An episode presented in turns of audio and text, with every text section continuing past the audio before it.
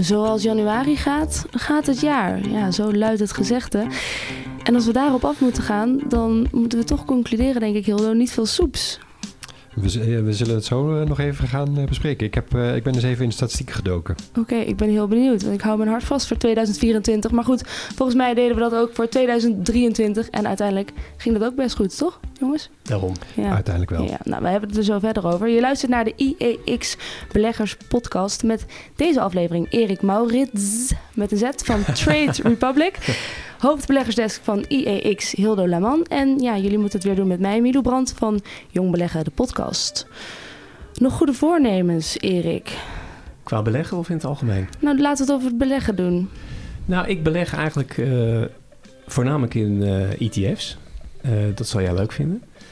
En verder beleg ik ook wel in single stocks en af en toe turbo's of opties als ik een leuk verhaal lees. Mhm. Maar mijn voornemen is eigenlijk om dit jaar wel gewoon te blijven beleggen. Ook al ben ik zelf een beetje, eh, nou ja, eh, onzeker over de markt, om het zo maar te zeggen. Ik vind Ja. het allemaal iets te, te hard gegaan, te positief. Oké. Maar omdat ik weet dat je de markt niet kan timen, is mijn voornemen om toch gewoon stug door te blijven beleggen voor de lange termijn. Ook nog een, een goed voornemen voor Trade Republic om te stoppen met payment for order flow in de toekomst. Maar dat Nou, moet dat- natuurlijk toch? Nou, dat eh, gaat dit jaar sowieso gebeuren. Gaat dit jaar gebeuren? Ja, ja. Oh, nou, heel dus goed. ehm, dat, eh toch of je een dat hele mooie? voornemen wil noemen, dat is een ander verhaal. Maar eh, Oh, oké. Nou goed, daar gaan we het niet over hebben. Maar ik dacht, we moeten toch eventjes... Ja. eh, zou een mooie kunnen zijn. Stoppen we mij. Stoppen we mee. Heel goed. Ehm, Hildo?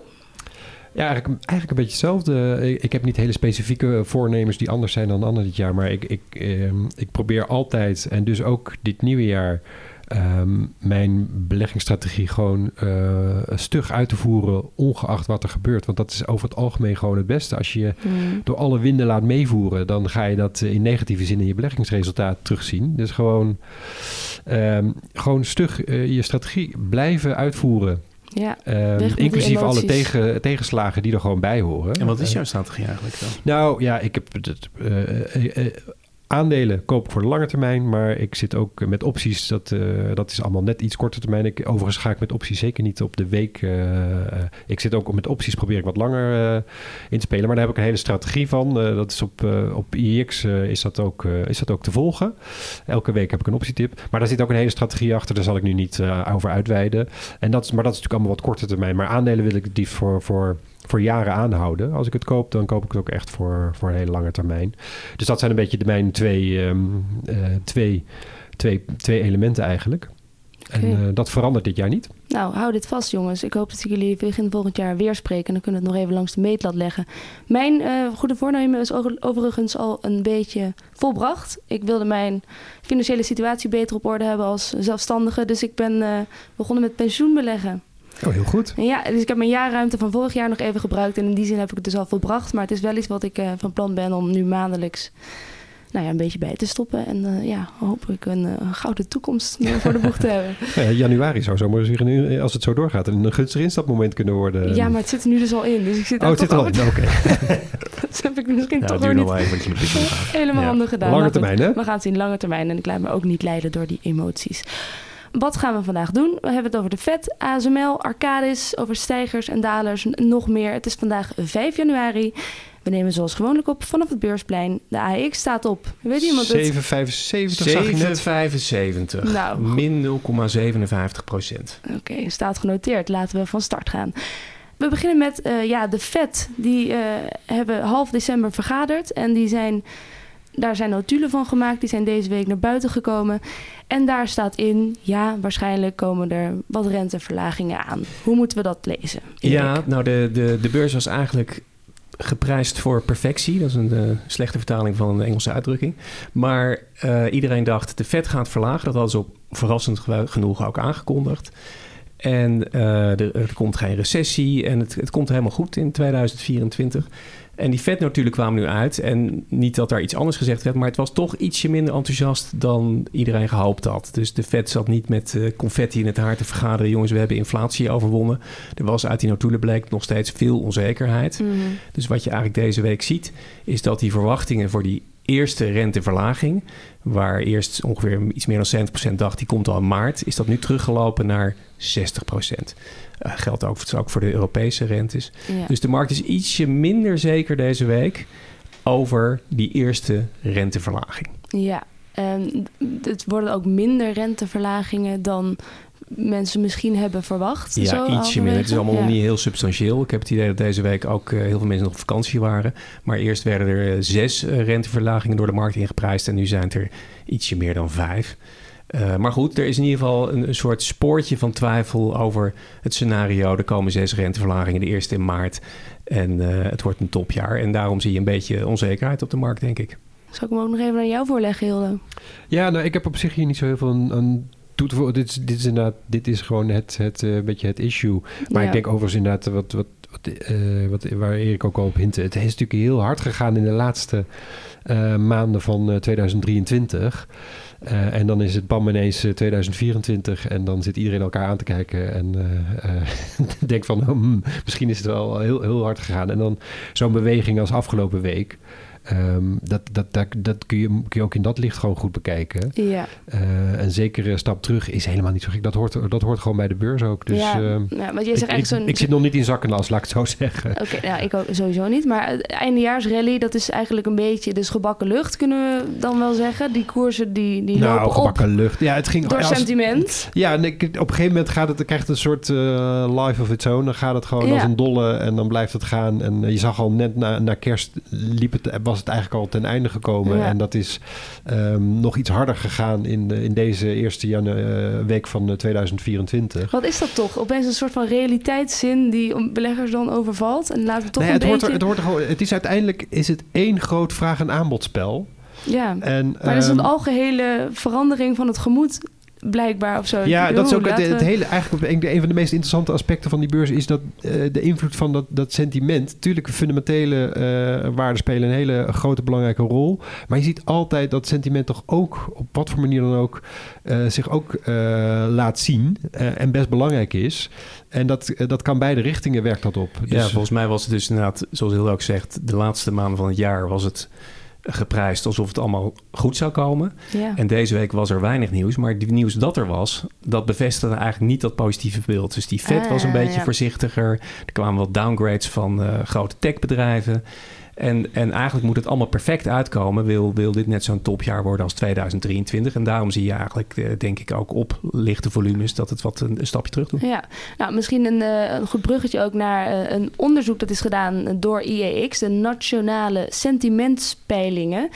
Ehm, en daar blijkt toch wel uit dat er al geheel een positief beurssentiment is. Dit keer deden 1700 beleggers mee. En gezamenlijk vinden zij dat ASML en NN Group opnieuw de toppers zijn eh, deze maand. En 54,3% verwacht dat de hoofdindex meer dan 2% zal stijgen deze maand. Dus dan denk ik toch van dat strookt niet in een helemaal maand met of in een jaar. in de maand, deze maand, 2%. Nou, volgens mij, het effect dat je hier ook ziet... is dat mensen toch altijd de trend die kort geleden te zien was... dat ze denken dat die doorzet. Dus ik denk als je dit onderzoek had gedaan na een periode waar het heel slecht was gegaan... dan had iedereen gedacht, het gaat nu ook weer heel slecht. Dus Ja. het is eh, gemiddeld genomen zijn mensen denk ik eh, trendvolgers, om het zo Ja. maar te zien. Ja, ik vraag me ook af wel in welk licht we deze, eh, dit onderzoek eigenlijk tot ons moeten nemen. Want als belegger heb je er natuurlijk niet heel veel aan om te horen wat het sentiment is, of wel? Nou, als je ervan Nou. uitgaat dat sentiment invloed heeft op beurskoersen Ja, op de korte termijn... en je bent een korte termijn belegger... Ja. dan zou je kunnen zeggen, dit, dit is een, een positieve indicatie. Komt Nou. er nog even niet uit, maar ik bedoel... Ja, in dat ja. kader heb ik dan ook, eh, willen jullie vast ook horen welke bedrijven er minder vertrouwen in is. Heel dan graag. kunnen jullie daar weer wat mee doen. Of De aandelen.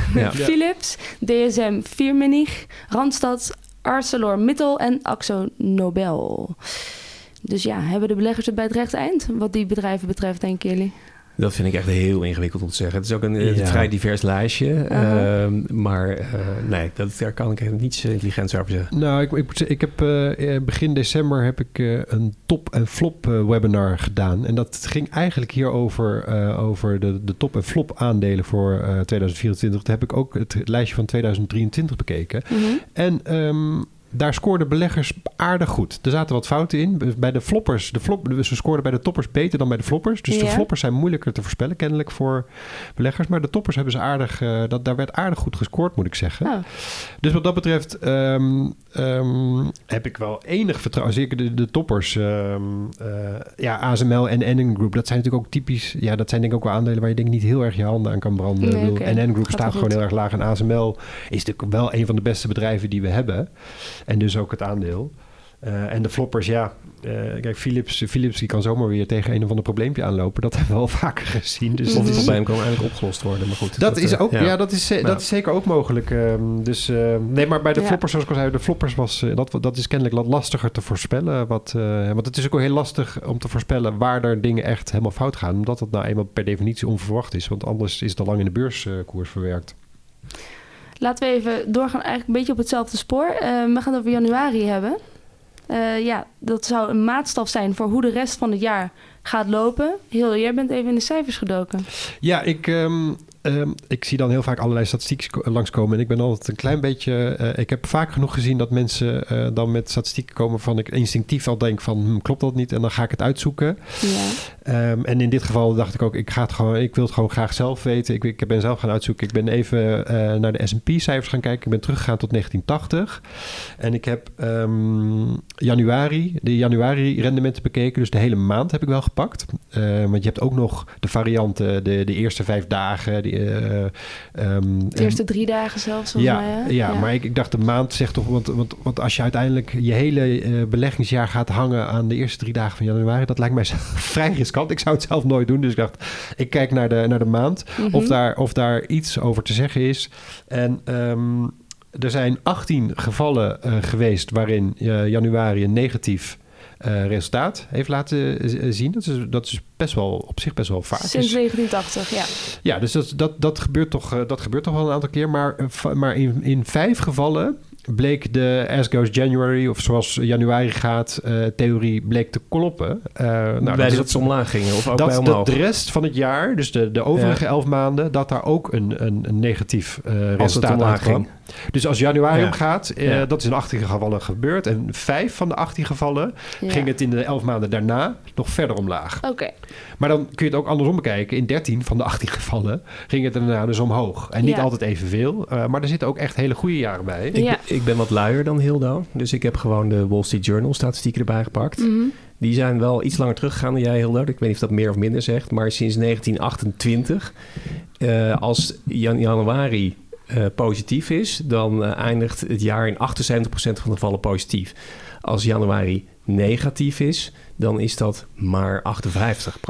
Met andere woorden, het zegt wel iets statistisch gezien. Ja, dat klopt. Dat, dat, want ehm, eh, wat ik ook eh, bij mij, ik, sinds 1980 is het dus 72% eh, na een negatief, negatieve januari... wordt het alsnog een positief jaar. En zoals ik al zei, de- dat kan dan verschillen of het een plus 2% is of plus 30%. Dat is natuurlijk wel een verschil, maar positief is positief. Ehm, en als januari een plus laat zien, dan zit je op 80% van de gevallen eh, in een positief Ja. jaar. Dus er is, eh, er is wel een verschil te zien. Maar eh, wat mij betreft kun je de conclusie niet trekken dat als we aan, eind- aan het eind van de deze, ma- deze maand op weet ik veel, min 3%, min 5% staan, kun je niet per definitie de conclusie trekken. Ehm, We gaan een slecht jaar tegemoet. Nee. nee. Nee, maar sowieso, hier ga je natuurlijk ook niet op beleggen. En er zijn Nee. 10.000 statistieken waar je naar kan kijken. Want het blijkt namelijk ook dat als de S&P in een jaar met meer dan 20% omhoog gegaan is, zoals vorig jaar, dat dan eh, gemiddeld genomen in januari eh, de beurs met 0,1% daalt. Ja. En daarna alsnog positief is. Ja. Dus we kunnen de, de statistiek Ja, gebruiken om het is onze heel eigen leuk. visie eh Het is heel te leuk. praten. Spelen met cijfers, hè, Ja. jongens? Ja, Ja. dat is het een beetje. Als je het leuk ja, vindt, dan eh, zoals ik. Ik vind dat altijd wel leuk. Maar inderdaad, ik, ik ga mijn beleggersbeleid er niet, Nou ja, niet op de januari maar eh, aanpassen. Nee, maar jij doet die sommetjes, doe jij ook zelf. Maar merk je vaak dat mensen er- ernaast zitten? Of eh, misschien wel ja, gewoon de Nou ja, ik, vooral in social gebruiken? media. Ik, ik zit eh, vooral beroepsmatig zit ik dan nog, nog steeds op, op X of Twitter. En ik kom daar regelmatig dingen tegen eh, van mensen die dan echt een hoop volgers hebben. En dat, dat dan dus ook ja, veel, eh, veel verspreid wordt. Ja. Dan kom ik echt dingen, dan ga ik narekenen. En dan denk ik van ja, daar klopt gewoon nog geen hout van. Mm. Ja. Maar dan heeft iemand denk ik een, een secret agenda. Een, eh, ja, een, eh, een soort eh, eh, geheim eh, ja, eh, doel met... met en dan, en, maar ze wordt voor goed, zoete koek, goed uitgewerkt. Ja, ze zijn kan- niet zo kan- goed als kan jij. ook hè, nog. kan ook natuurlijk, ja. ja. Nou ja, nee, ja, ja, Ja. Ik, ik, heb, ja, ik ben bang dat toch, zeker op social media, dat er toch wat figuren rondlopen die gewoon eh, daar gewoon geld proberen te verdienen en verder eigenlijk eh, de educatie en de kunnen. ontwikkeling van het publiek eigenlijk Oh, oh, geen oh. bal interesseert. Maar wat, wat denk ik belangrijker is dan het januari-effect of niet, is of die koersdalingen die er nu zijn, het is wat vroeg, of die inderdaad betekenen dat we een jaar tegemoet gaan waarin de Fed minder snel de rente en de ECB gaat verlagen. Weet je, dat is, Ja. dat is wel belangrijk. Die Dus- ma- dus- grote macro Precies, dingen. dat ja. is, als dat de reden is van die daling, dan kan het inderdaad betekenen dat dit jaar wat minder goed wordt dan vorig jaar. Ja. En daarom zijn nu al die data, macrodata belangrijk. Dus vandaag het arbeidsrapport Amerika, dat wordt belangrijk. Weet je, dat zijn de dingen waar je nu in ieder geval op korte termijn moet letten. En vervolgens komen die bedrijfscijfers weer. Ja. En dan gaan we dat circus weer in. Maar dan kan- moet je, kan je ook weer zien of die winsten omhoog gaan of niet. Ja. Weet je, dan is dat het volgende eikpunt. Dus het, het januari effect op zich zegt niks, maar dat die koersen nu dalen, zou iets kunnen zeggen. Ja, we hebben naar- vanmiddag ja. al eh, na de opname van deze podcast, vrijdagmiddag, we- we nemen het op vrijdagochtend op.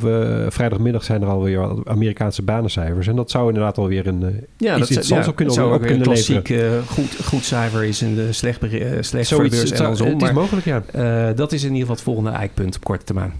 Oké, dan houden we dat in de gaten. Ehm, en ik weet niet of mensen deze week uit het, uit het raam hebben gekeken of naar het nieuws hebben gekeken, maar het is nat. Heel nat zelfs. Het is toch knap als je dat Eh, gemist hebt, denk ja, ik. dat denk ik ook. Eh, de oranje slui- sluizen bij Amsterdam zijn gesloten. Vrij unieke situatie. Volendam en Hoorn worden met zandzakken eh, droog gehouden. Ehm, Leerdam legt zandzakken neer tegen water uit de Lingen. In Meppel kun je op het surfplank door de straten. En in Maastricht brak een dam door. Ja, het Je hebt weerbericht... eigenlijk wel eh, goed naar gekeken. Ik heb er goed naar gekeken en ook het weerbericht voor komend weekend is vooral regen, regen, regen. Dus de beste investering lijkt mij op dit moment vooral een zwemdiploma. Ja, dat, eh, eh, eh, het rendement op een zwemdiploma is denk ik niet in cijfers uit te drukken. Maar Nee, maar i- ja. iedereen kan maar beter zwemmen, inderdaad. Ja, dat zeker. Maar er, is ook, er zijn bedrijven natuurlijk die hier misschien wel ja, oplossingen voor hebben. Zo Ja, is daar. Toevallig Arcades. Ja. ehm, eh, er kwam deze week, kreeg Ar- Arcades een, een order voor het onderhoud aan de keersluizen, als ik het goed eh, heb onthouden. Ehm, en eh, in, in Nederland, Ja, de, de Ehm, vijf belangrijke stormvloedkeringen in storm- Zuid-Holland. Ja. stormvloedkeringen, dat was het inderdaad. Ja, bijna Eh, goed. Excuses, ja. Wat ik daar interessant aan vind, is dat... kijk, Arcades lijkt best wel goed in te spelen... op gewoon hele grote maatschappelijke... ehm, nou ja, laat ik het maar even problemen noemen. eh, ontwikkelingen. Klimaat eigenlijk. Ja, klimaat. verandering. Ehm, en eh, dit is er ook weer een van. En deze order, ik heb even gekeken, het, het, het gaat eh, om 6,5 miljoen, maar verdeeld over een heel aantal jaren. En op een omzet van ruim meer dan 4 miljard per jaar is het natuurlijk, is deze order stelt natuurlijk helemaal niets voor. Dus beleggers moeten, hoeven daar ook echt niet juichend van door, door het huis te rennen Mhm. van deze order. Maar het, is, het, het toont wel aan dat Arcades, wat, dat- wat mij betreft, best wel gewoon slimme keuzes heeft gemaakt. En dat zie je ook eh, de laatste jaren aan de omzetontwikkeling. Ik zat even te kijken. De, de omzetgroei was de afgelopen jaren ehm, niet zo heel... ehm, ehm, ja, niet, niet zo heel indrukwekkend, maar dat, dat, eh, ze hebben ook wat overnames gedaan, maar dat, dat de groei, mede door die overnames wel, dat moet ik erbij zeggen, maar de groei lijkt nu wel echt wat, wat eh, beter of hoger te zijn dan eh, voorheen. En ik las toevallig ook, en dat vond ik ook weer een interessante, eh, over die keuzes die ze maken, dat zij een oplossing hebben gevonden voor het opruimen van PFAS-grond. Oh, kijk. Nou, dat zijn, dat zijn typisch van die voorbeelden. Dat hebben we hard nodig. Ja. Eh, waterproblematiek, ehm, duurzaam, duurzame energie. Al dat soort ontwikkelingen. Ja, daar, daar gaan we als wereld eh, heel waarschijnlijk gewoon mee verder. Ja. We gaan niet met z'n allen zeggen van... nou, we gaan gewoon- gewoon weer doen zoals we het in 1980 deden. Nee. Dus eh, en daar spelen ze gewoon goed op in. Dus wat dat betreft is het gewoon een heel interessant eh, bedrijf. En eh, het aandeel heeft het ook goed gedaan. Deze week niet, maar goed, het staat Nou, al deze een, week een inderdaad. all-time high ongeveer. Dus, ja, eh, precies. maar- Dus, eh, Erik ja, zal de je kan- vrolijke noot vandaag. hè? ik denk Ja. niet dat er heel veel vandaag. beleggers zijn die echt, eh, echt heel erg boos zijn over. eh, en uiteraard hebben, hadden ze het liever gehad dat het deze week was gestegen. Maar eh, Ja. ik denk niet dat ze echt veel te klagen hebben. Maar goed, zo'n daling maakt het ook weer des te interessanter dan toch? Even Precies, kan je op een gunstig niveau instappen voor je pensioen bijvoorbeeld. Ja. Ja, je kan maar beter goede bedrijven in je, in je portefeuille hebben dan slechte. Dat is, dat, eh, dat is ook een en hele... ook beter tegen een lage koers dan tegen Dat ook. om nog maar een cliché tegenaan te gooien. Ja. Ehm, en om nog even door te gaan over die, eh, ja, die stijgende waterstanden. Laten we hopen van niet, maar eh, ja, misschien moeten we er toch rekening mee houden. De huizenmarkt, als die, eh, al die risico's die we lopen om onder te lopen worden ingeprijsd... dan worden Nederlandse woningen tot nou, in totaal 325 miljard minder waard. Ja, ja. Dat en ABN AMRO die, eh, die had aangegeven, die hadden gezegd... ja, de, de- deze risico's van, van klimaat... die moeten eigenlijk snel in de huizenprijzen tot uitdrukking gebracht worden. Want als gegadigde kennis hiervan krijgen... dan kan dat wel de, de prijzen met 12% verlagen. Nou, dat, Zo, ik, ik begrijp het punt, maar het lijkt me toch in praktijk ingewikkeld. Ik bedoel, in de FD stond vandaag dat vorig jaar 140.000 nieuwe inwoners in Nederland bij zijn. ja. Als je nu een huis gaat kopen, is het al moeilijk genoeg. Als je dan zegt, nee, weet je wat, ik wil 12% minder betalen omdat er misschien eh, schade komt door water. Ja, dan krijg je het huis gewoon niet. Het is een beetje ook Ja. wel te gek te vergeven toch uiteindelijk. Als iedereen in Amsterdam wil wonen, kan het ze niet schelen dat het onder NAP ligt. Maar dan, ja. Ook dat. Dan betalen dus ze het ik, wel. Ik, ik begrijp het punt, maar eh, het lijkt me in praktijk het best ingewikkeld. Ja, en het is natuurlijk ook, het, het, het verschilt natuurlijk per huis, per blok, per straat. Eh, het is natuurlijk heel afhankelijk van eh, de ligging, de ondergrond. Eh, het ene huis zal er totaal geen last van hebben, terwijl het andere huis misschien echt eh, keihard aan de, aan de slag moet. Dus eh, dat, dat lijkt me dan ook nogal lastig, want je kan natuurlijk niet zomaar zeggen, nou alle huizen min 12% voor de zekerheid. Nou ja, Zo dat- werkt het natuurlijk niet. En het Mhm. andere punt is natuurlijk dat heel veel mensen eigenlijk hier niet voor verzekerd zijn. Dus in, in- volgens mij is ongeveer 25% van de klimaatschade wereldwijd is maar verzekerd. Veel mensen zijn zich daar niet van bewust. Veel verzekeraars willen dat niet verzekeren. ja. Dat is natuurlijk lange termijn wel een belangrijk punt. Als je Ja. een huis koopt en, en dit risico is groter, maar je bent niet verzekerd. Eh, dus dat is wel interessant of dat dan, eh, hoe dat dan opgelost gaat worden. ja. Eh, de, de eerste reactie is natuurlijk altijd de overheid moet alles betalen. Maar eh, uiteindelijk is dat wel een Dat, risico. overheid, dat zijn wij uiteindelijk, dus dan betalen we het alsnog zelf. Maar Ja, dat, dat- maar dat realiseert niet iedereen zich. Dus Nee. vaak is het toch een beetje het gevoel, dan is het niet jouw geld. Maar, eh, maar uiteindelijk gaan de kosten ergens hiervoor natuurlijk omhoog als dit zo doorzet, wat nu zo lijkt te, te zijn. Ja. Nou, daar moeten we ons nog maar toe zien te verhouden dan in de toekomst. Ik zit even te kijken, maar volgens mij zijn we wel door het nieuws van deze week heen, hè jongens?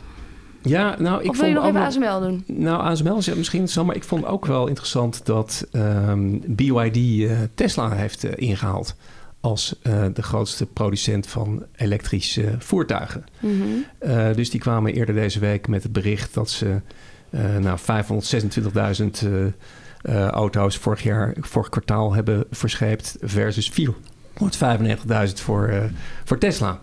Ehm, dus dat, dat vind ik wel eh, interessant. De, de Ja. Deels is dat omdat de Chinese markt zelf heel groot is. Ja. Ehm, dus misschien moet je er niet te veel achter zoeken. Maar tegelijkertijd vind ik het ook wel een soort teken dat, dat China daar echt best wel op in aan het zetten is op eh, groene energie in het algemeen. ja, die auto's worden daar ook gesubsidieerd. Hè? Dus je hebt een hele lange lijst voordat je zo'n auto daar mag, of dat je een kenteken kan krijgen. Maar als het een, voor een, een, een energiezuinige auto of een zo'n elektrische auto is, dan krijg je voorrang en dan krijg je veel eerder zo'n auto. Dus dat is natuurlijk super slim Want over China gesproken, in 2023 was het eerste jaar dat meer dan 50% van de totale gegenereerde energie was van eh, zon, wind of eh, andere duurzame bronnen. Dus China zet echt best wel in op Ja, verduurzaming. ze hebben ook nog iets van 700 kolencentrales, toch? Klopt, eh, maar precies, en die groeien ook. En per, per saldo groeit de uitstoot helaas ook nog steeds daar. Maar dat het, de balans nu meer duurzaam is in China, dat is Ja. wel anders dan de sfeer in, laten we zeggen, Amerika, waar ze toch nog eh, vol inzetten op fossiel. Dus ik, ik zie daar toch wel een soort algemene trend in die, die mogelijk interessant is. Nou, ik heb ooit zo'n smogstorm in Beijing eh, meegemaakt. Ik weet niet of storm het gezellig. juiste wo- woord is. Maar als je dat... En Beijing, daar zit natuurlijk eh, de, de regering. Maar als je daarin ziet, dat is niet prettig hoor. Dus wat dat betreft worden ze echt heel persoonlijk geconfronteerd... Ze moeten Met- wel. met de effecten van die eh, industrie en die kolencentrales. Dus Hm. dat is nog wel een eh, ontwikkeling waarvan Ja. ik denk dat dat zou eh, China misschien eh, beter kunnen gaan doen dan eh, Ja. andere landen. En je ziet het ook al, als je hier over de A2 rijdt, zie je ook al de Chinese autobedrijven. Zie je Xpeng, zie je, en NIO. En ze zitten Ja. echt, je ziet ze ook hier echt in het straatbeeld en langs de snelweg. eh. Ja, precies. Nou, wil. Europa zit wel te kijken of ze niet eh, die, die auto's te veel gesubsidieerd hebben en te goedkoop op de markt brengen. Dus het, Mhm. voordat heel Europa een Chinese elektrische auto rijdt, eh, dat, dat duurt nog wel even, denk ik. Maar het is toch wel eh, interessant dat dat eh, zo snel gegaan is. Oké, en dan ook nog even kort toch ASML. eh, en dat heeft weer een beetje te maken met China. Want ja, er zijn exportbeperkingen opgelegd eh, richting China. Dat heeft de Nederlandse overheid in, eh, in december... heeft onverwacht een eerder afgegeven exportvergunning ingetrokken. Dus ja, machines die al klaar stonden voor vertrek... die, die gaan Die nu gingen niet meer niet. worden geleverd. Nee. Nee. Kan dat zomaar? Ja, ja, uiteindelijk wel natuurlijk. Ik bedoel, A- Ja, ASML, ja, kijk, ASML heeft zich natuurlijk ook te houden aan de regels. eh, de, de- zoals de die voor iedereen- regels, zeg maar dan. Nou ja, kijk, het, het, het punt is dat, dat ehm, wat, wat Amerika natuurlijk gewoon best wel slim doet. Amerika is natuurlijk uiteindelijk ook best wel een belangrijk chipland. En Amerika zegt, als je, als je bij ons wil spelen, dan moet je onze regels volgen. Ehm, dus dan kun je als, eh, als, eh, als ASML eh, kun je zeggen van nou, laat, zoek het maar uit met Amerika. Maar dat is, dat is dan eigenlijk bijna de keuze. Kies je voor Amerika of kies je voor China? En, en voor Nederland geldt natuurlijk een beetje hetzelfde. Uh, dus uiteindelijk zie je dat Amerika best wel makkelijk die regels kan, uh, althans in de praktijk. Er is wel wat verzet vanuit Europa. Um, maar je ziet dat in de praktijk dat, dat Amerika dat daarmee best succesvol is om die regels op te leggen, min of meer, aan de rest van de wereld. Ja, dat voelt toch gek, vind ik. Ja, dat, dat snap ik. Het is, dat is, het ook is zo. inderdaad een vergunning die al gegeven is, die in feite mocht. En dan is het toch, toch maar niet onder druk van de Amerikaanse regering. Ja, dat ik is begrijp het inderdaad- punt wel. En misschien Ja. is het ook wel terecht, ook voor- zelfs voor Nederland beter. Maar ik kan me voorstellen dat het toch raar is dat, eh, dat mensen dat, ja, dat je dat gewoon zo kan doordrukken. Ja, nee, dat, dat, dat is inderdaad dat is ook een beetje gek. Maar uiteindelijk, kijk, als, eh, ik, ja, ik, ben als, ik, ben een, eh, ik ben een belegger en ik ben geen eh, politiek analist.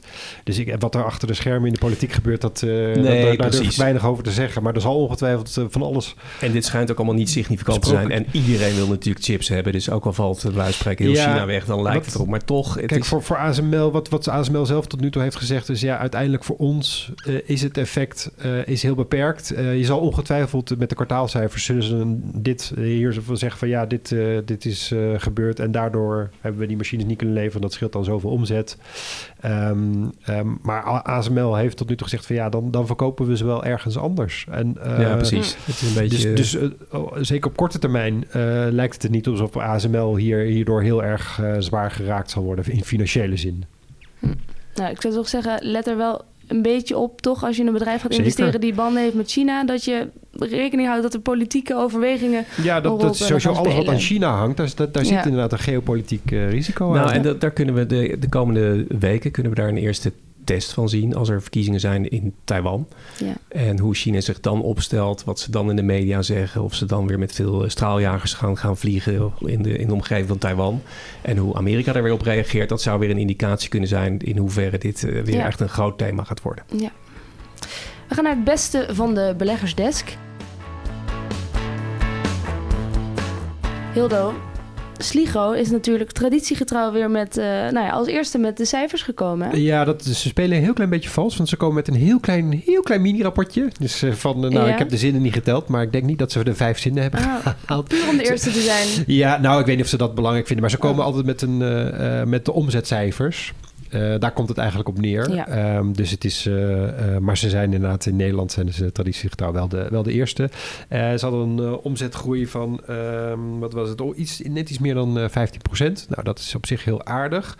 Ehm, maar wat je wel zag is dat, dat ze de organische groei in België... ze hebben daar een aantal vestigingen overgenomen. Dat was min 9,9% in eh, het vierde kwartaal. En het vierde Hmm. kwartaal zou voor zo'n bedrijf eh, eh, toch best wel een, een eh, goed kwartaal moeten zijn. Dus dat was wel een opvallende, ja, opvallend ehm, minder goed punt in, ehm, in die cijfers.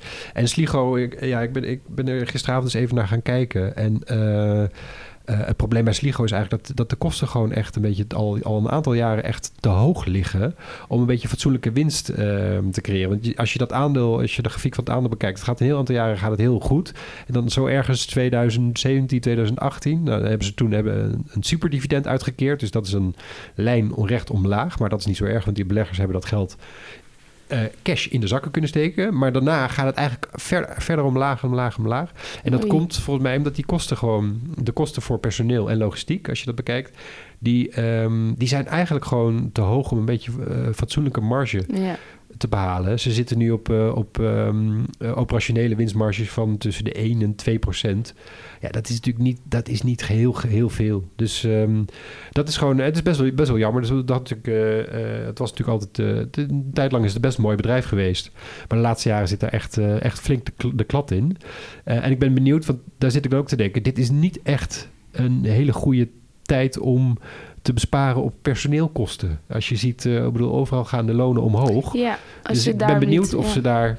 Dan verlies je je personeel aan een ander bedrijf dat wel net, net Ja. wat meer wil betalen. Ja, en, eh, en logistiek, ja, het is niet alsof de benzine nou eh, elke maand goedkoper wordt. Dus, eh, of de diesel waar die dingen over rijden, of elektriciteit. ja, dat, dat weet ik eerlijk gezegd niet. Maar Ja. ehm, energie is ook niet goed. Dus het is, het is niet een, een probleem waarvan ik denk van nou, dat, dat hebben ze zo, zo eh, 1, 2, 3 opgelost. Dus dat is Mm. wel, dat is dan wel weer jammer. Maar goed, ik, ik hoop natuurlijk wel voor Sligo dat ze dat, dat, dat een beetje op vlot weten te trekken. Ja, hoop je dat voor Sligo? Ik hoop het voor Sligo, maar als aandeel zie ik er op dit moment zie ik er even niet zoveel in eigenlijk Nee. nog steeds. Nee. Het is eh, een beetje eerst zien dan geloven. eh. Oké. Nou, En is het al ingeprijsd of niet? ja, volgens mij staan ze op de laagste rond de Ja, laagste punt in jaren, Het- toch? ja, als je, zoals ik al zei, als je de, de grafiek van de laatste vijf jaar... eh, eh, nee, het is, nu, nu heeft het een redelijke waardering. Ja. Eh, en kijk, als ze het voor elkaar krijgen... Om, kijk, als ze, als ze de kosten weten te beheersen... en de omzet flink laten stijgen... Ja, dan kan, die, kan, die marge echt, dan kan die marge echt zo verdubbelen. Ja. En dan kan dus ook uiteindelijk de, de, de winst gaan verdubbelen, netto winst. Ja. En ja, en dan, dan is er best wel wat mogelijk. Maar ja, dat zijn natuurlijk allemaal alsen. En Ja. op de basis van de afgelopen jaren kun je niet zeggen van nou, dat gaat binnenkort gebeuren. Dat, eh, Hmm. het Voor- kan natuurlijk, maar ja, ik zou Ja. er niet eh, eh, heel veel geld op willen Nee. Voor de contraire belegger, longs LIGO, short ASML. Ja, dat ik weet niet of het een verstandige, eh, maar het is een keuze. Ja, nee, dat is niet mijn keuze. Goed. Maar goed. Ehm, tot slot nog even. Iedereen heeft het erover op de socials. De Sport Bitcoin ETF. Erik, wat is er aan de hand? Ja, als het goed is, dan eh, geeft de Amerikaanse SEC binnenkort toestemming, of niet, voor een eerste Bitcoin spot ETF in Amerika. En eh, daar is de Bitcoin-koers eh, al weken, maanden op vooruit aan het lopen. Dus de grote vraag is nu inderdaad, komt die toestemming? Ja. En als die komt, gaat de Bitcoin-koers dan inderdaad verder omhoog? Omdat door zo'n ETF kunnen bijvoorbeeld institutionele beleggers makkelijker in Bitcoin beleggen. Ja. Eh, maar dat, dat houdt de crypto-wereld enorm bezig.